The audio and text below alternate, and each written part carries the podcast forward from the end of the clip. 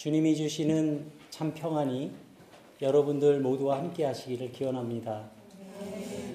어, 저는 지난 그 1월 어, 네 번째 주일에 로마서 15장의 말씀을 가지고 우리가 믿음에서 어, 사랑에 이르게 되는 성숙한 그리스도인에 대해서 함께 말씀을 나눴습니다.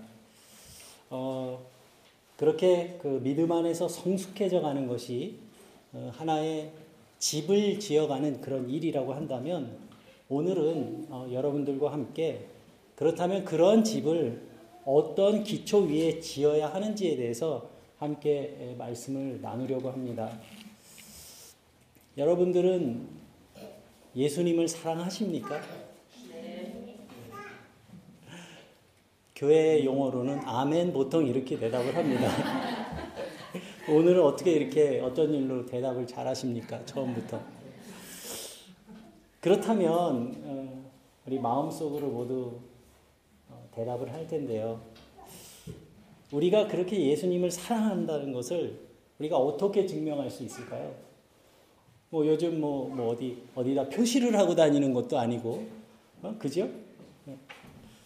도대체 그 세상에 나가면 뭐 하나님을 아는 사람도 있고 또 그렇지 않은 사람도 있고 한데 어, 이렇게 믿는 사람과 믿지 않는 사람의 차이점은 어, 디에 있겠습니까?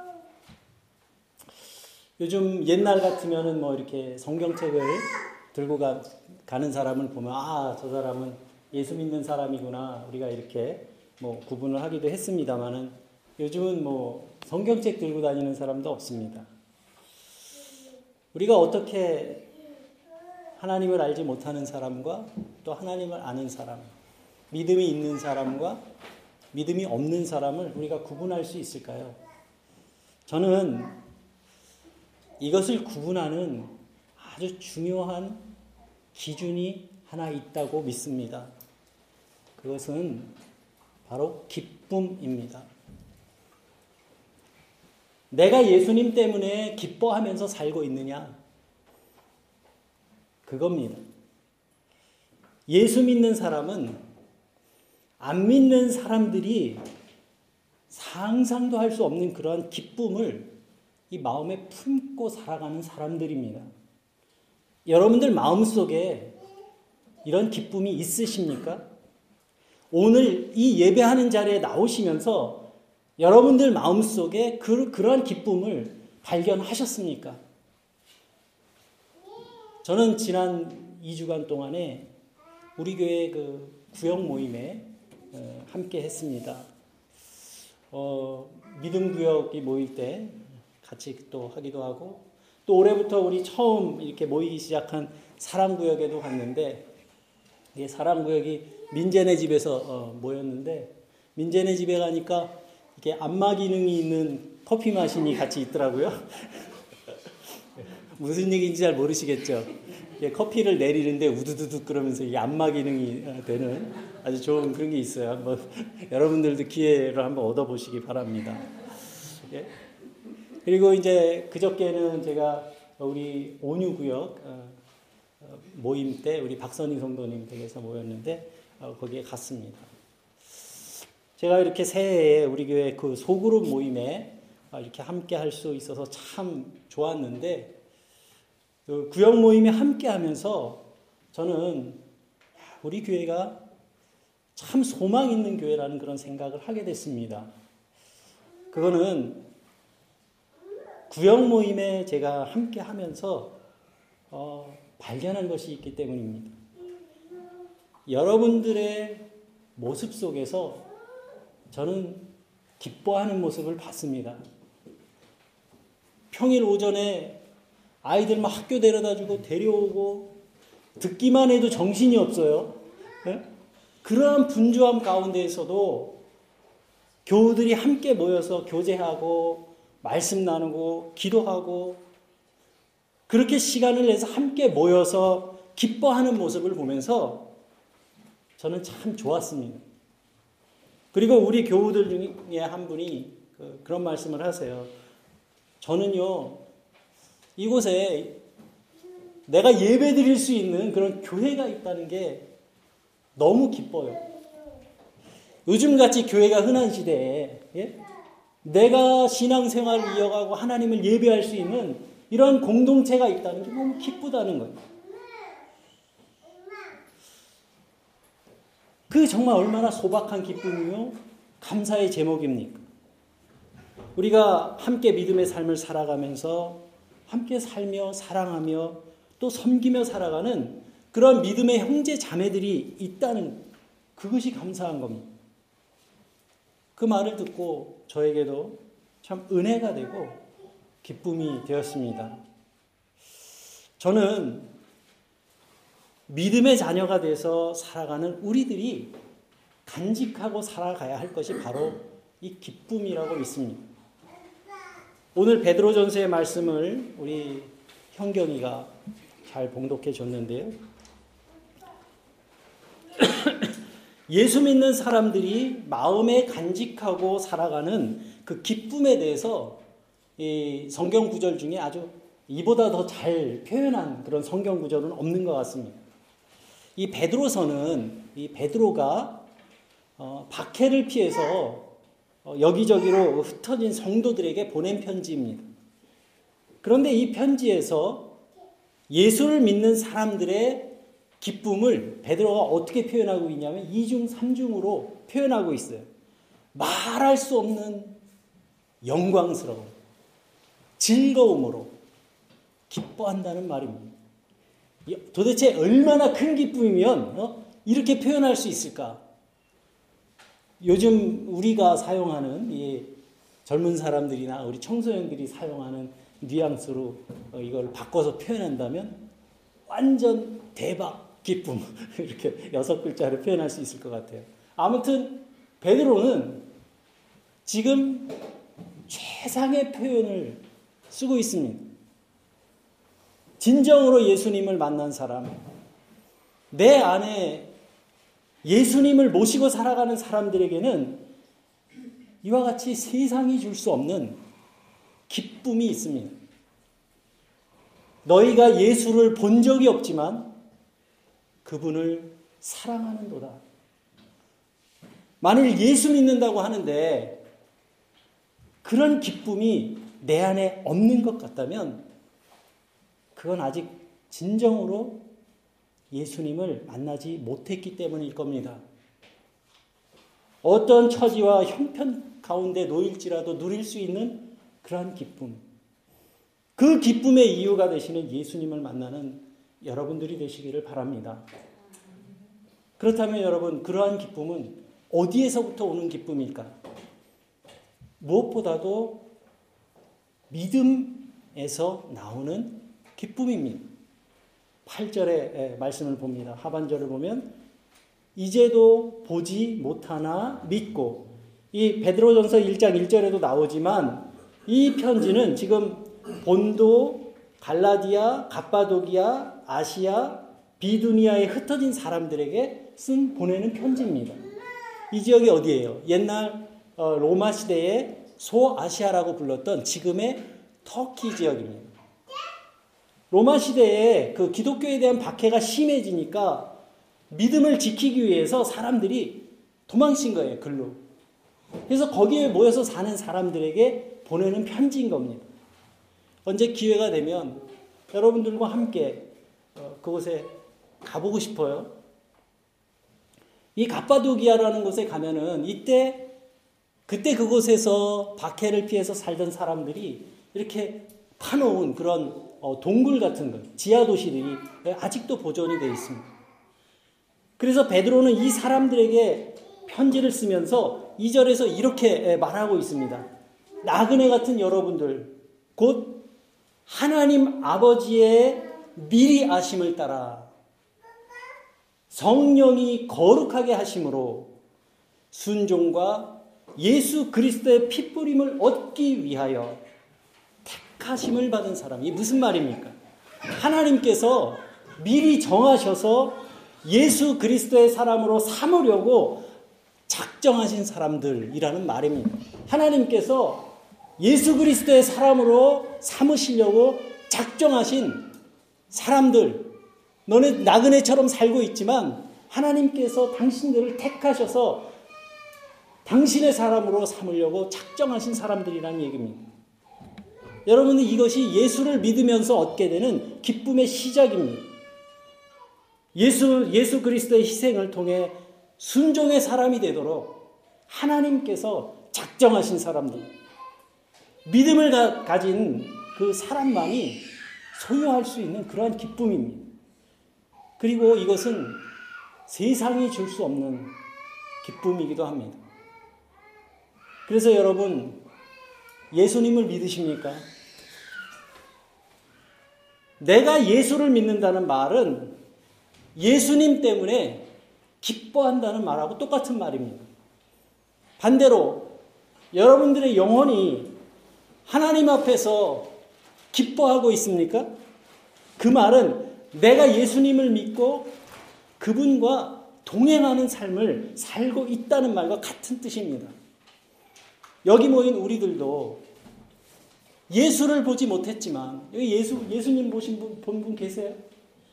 예수를 보지 못했지만 우리는 분명 그 예수님을 믿는 사람들입니다. 그렇다면 그 기쁨이 내게도 있어야 하는 겁니다. 베드로는 그 기쁨을 어떻게 표현하고 있습니까? 말할 수 없는 기쁨, 말할 수 없는 기쁨. 도대체 어느 정도의 기쁨이 돼야 어? 말할 수 없는 기쁨이라고 표현할 수 있을까? 우리 교회 그 최근에 가장 기쁜 일을 맞으신 분이 우리 이지아 성도님 지원이네 승진하셨잖아요. 얼마나 기뻐요. 구역 모임에서 이렇게 기도 제목 나누는데 아 모든 게 다 만족스러운 거예요.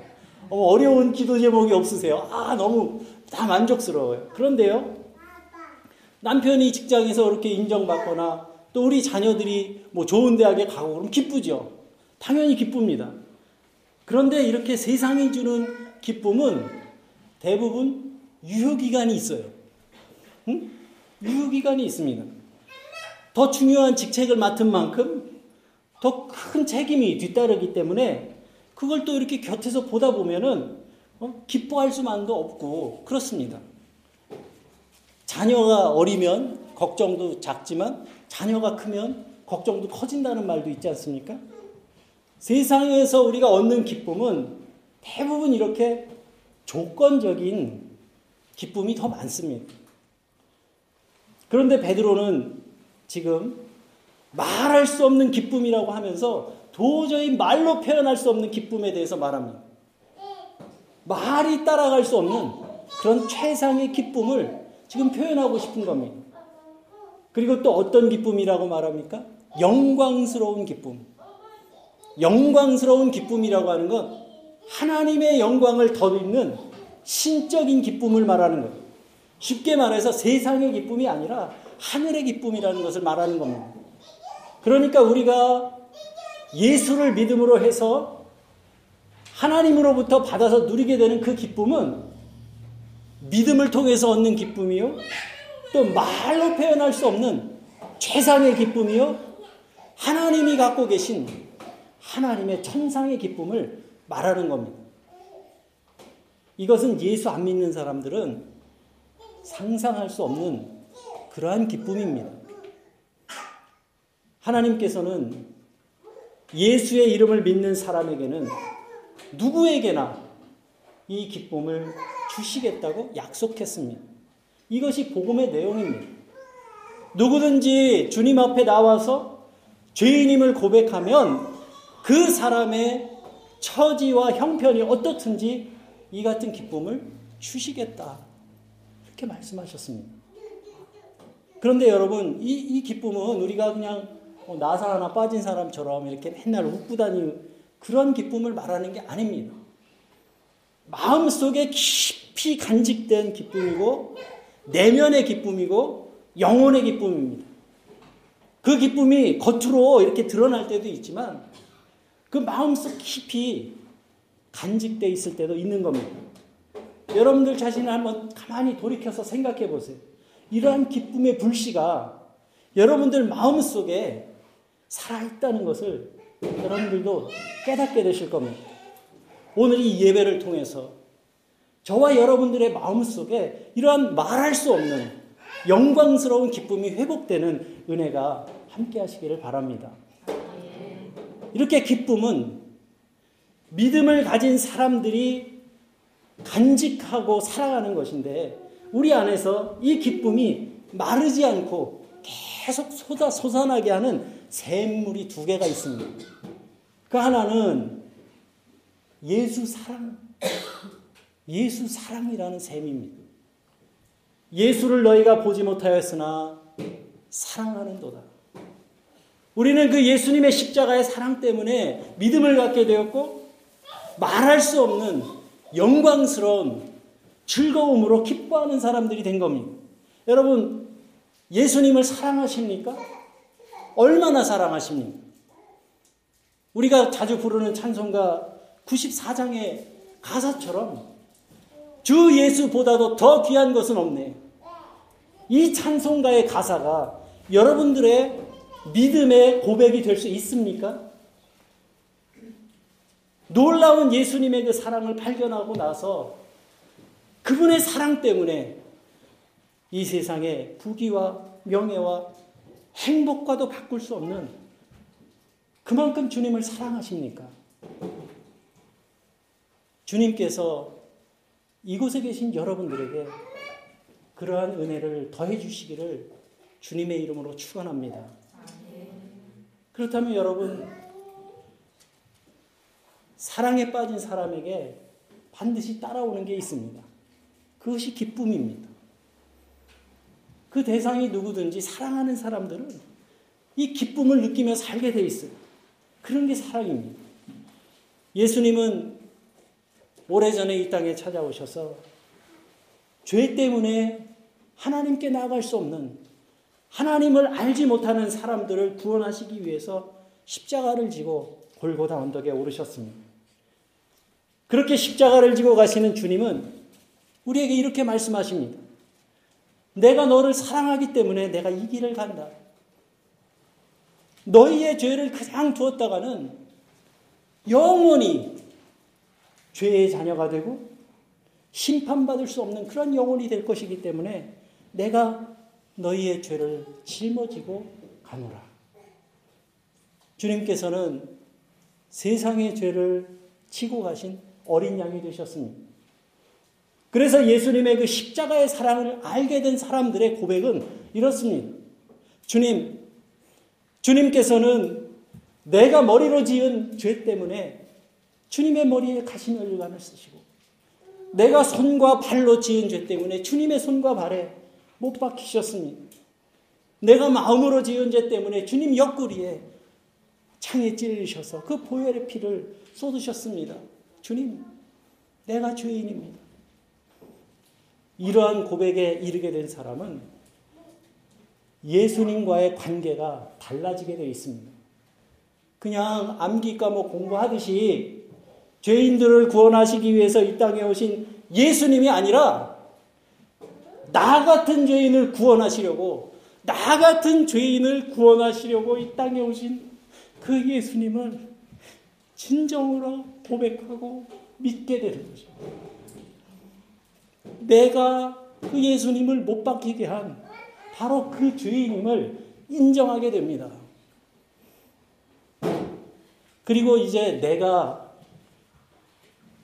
예수님을 믿는 것이 내 아버지 어머니가 예수님을 믿었으니까 교회 다녔으니까 나도 그리스도인이 아니라 내가 만난 그 예수님을 믿고 따르는 내 신앙의 시작이 거기서부터 시작되는 겁니다. 죄 없는 예수님께서는 나를 사랑하셔서 나를 대신해 십자가에서 죽으셨습니다. 그리고 그 주님께서는 사흘 만에 죽음의 권세를 이기고 부활하셔서 아무런 공로 없는 우리를 향해서 이렇게 말씀하십니다. 믿기만 해라. 이 십자가의 사랑을 믿기만 해라. 그러면 너희가 영원한 생명을 얻게 될 것이다. 사람들이 이 구원의 원리를 잘 믿지 못하는 이유가 있습니다. 구원은 공짜기 때문입니다. 너무 쉬운 거예요. 이 만약에 구원받으려면 두당 10억씩은 내셔야 될 것 같습니다. 그러면 아마 10억 채우려고 애쓰는 분들 많을 거예요. 이것만 채우면 되니까. 그런데 구원은 자기의 노력으로 이루는 것이 아닙니다. 우리 성경 한 구절 같이 찾아볼까요? 로마서 10장의 말씀입니다. 로마서 10장 9절과 10절 말씀. 네, 로마서는 구약이죠. 아니에요? 자, 로마서 10장 우리 9절과 10절 말씀 우리 한 목소리로 함께 읽겠습니다. 찾으셨죠? 9절, 10절 말씀 시작. 내가 만일 내 입으로 예수를 주로 시인하며 또 하나님께서 그를 죽은 자 가운데서 살리신 것을 내 마음에 믿으면 구원을 받으리라. 사람이 마음으로 믿어 의에 이르고 입으로 시인하여 구원에 이르느니라. 아멘. 아멘.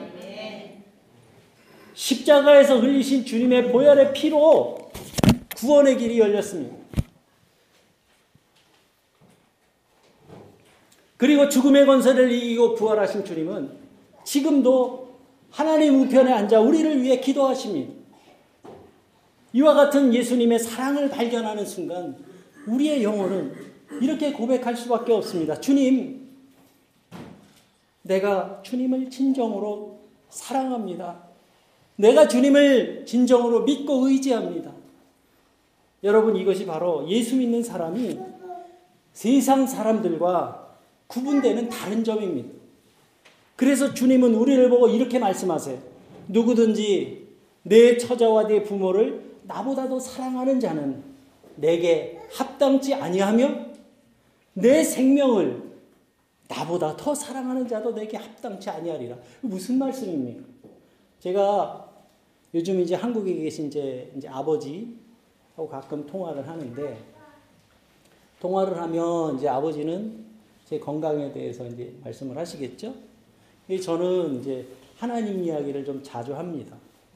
근데 막 아버지 저희 아버지랑 막 이렇게 대화를 하다가 그런 생각이 드는 거예요.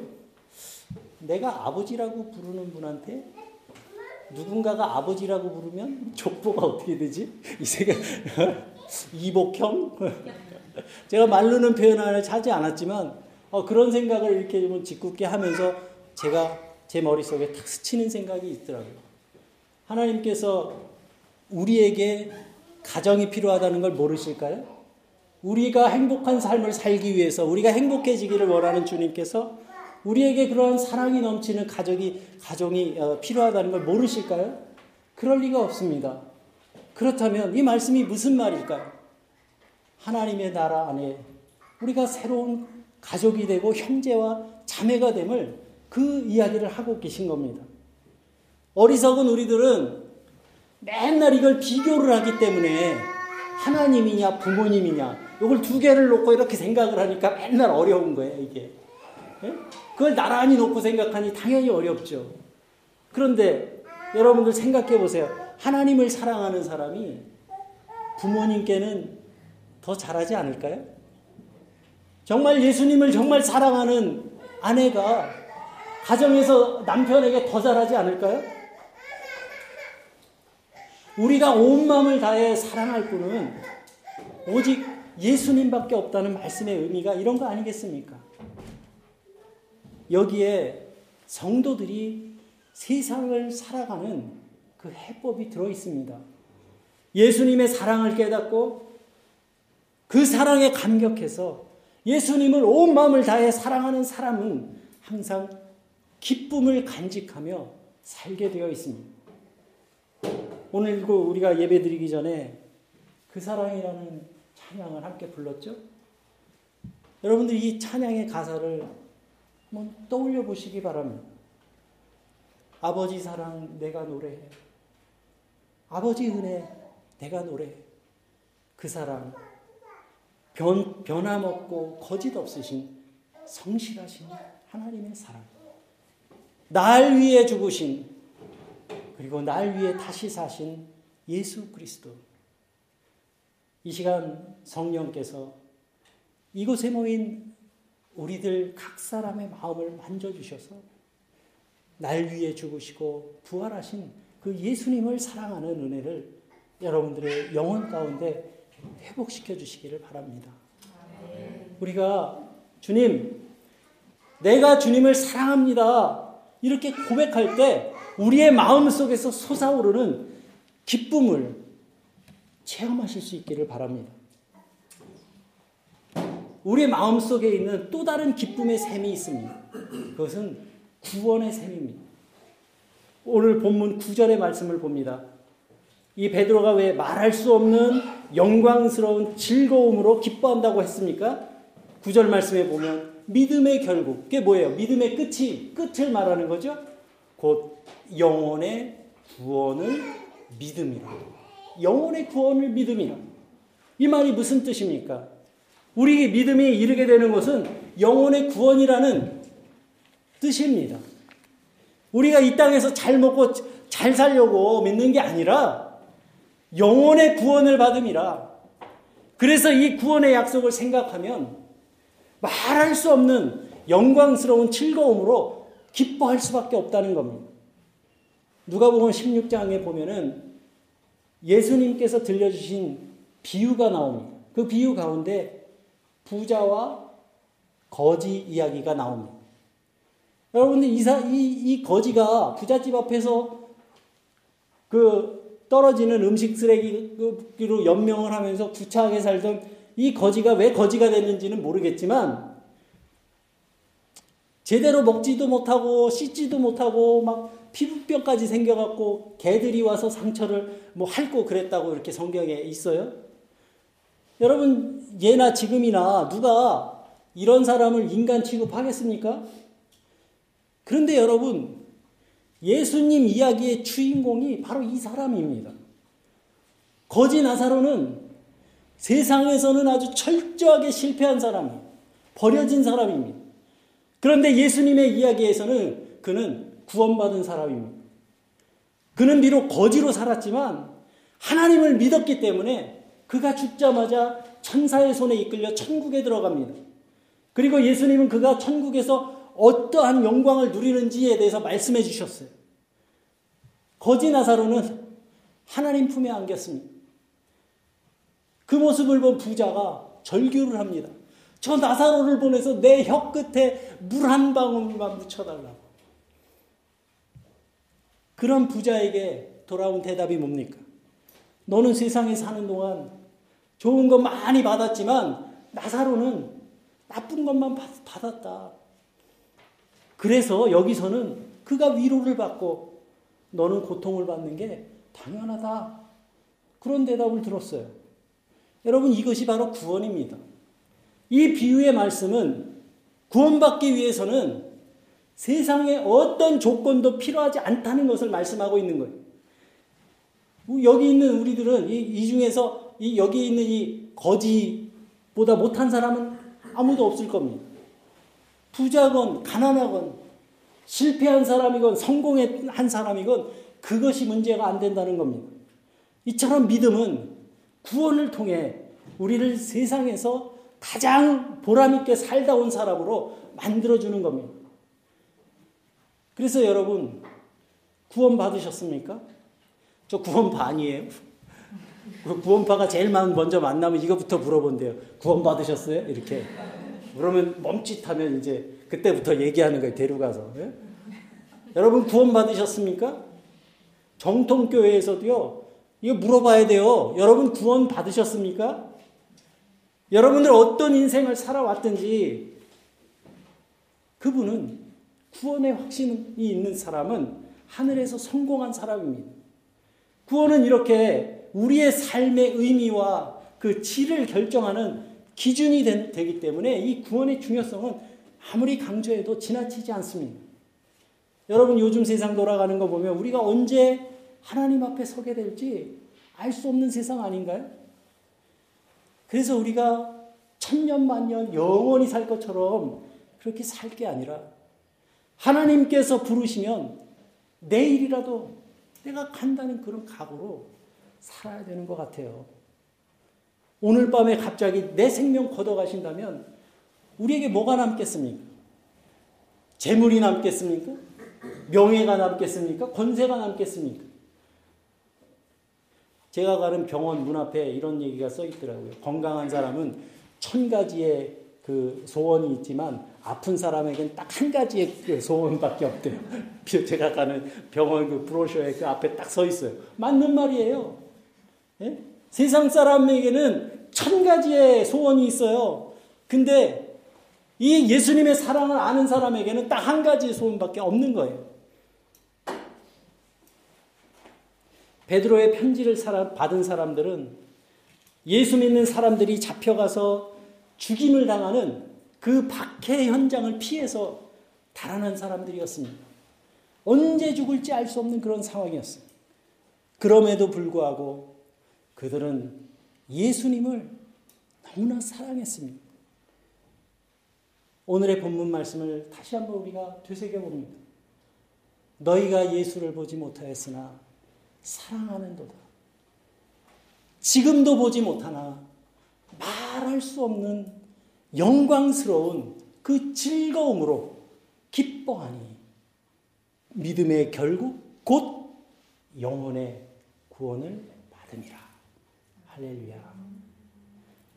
그들은 앞으로 주님이 주실 그 구원을 바라보면서 넘치는 기쁨을 안고 살았습니다. 그들에게는 예수님의 사랑이라고 하는 이 마르지 않는 샘물이 있었고 또 구원의 샘물이 있었습니다. 날마다 그 샘물에서 기쁨을 퍼올리면서 감격의 날을 살았어요. 그리고 그 기쁨이 그들에게 능력이 되었습니다. 가슴의 기쁨이 가득 채워지다 보니까 인생의 고달픔을 만나도 문제가 되지가 않았어요. 굴을 파고 그 토굴 속에서 사는 것도 그것도 문제가 안 됐습니다. 언제 어떤 고난이 찾아올지, 어떤 죽음의 위협이 찾아올지 모르는 그러한 불안감도 그들에게 문제가 되지 않았습니다. 그들에게는 기쁨의 이유가 있었기 때문입니다. 그리고 그 기쁨이 그들에게 능력이 되었습니다. 결국 그 모든 핍박 속에서 승리하는 구원의 자녀들이 되었습니다. 사랑하는 유로룩스 교우 여러분, 예수님을 믿으려면 제대로 믿어야 됩니다.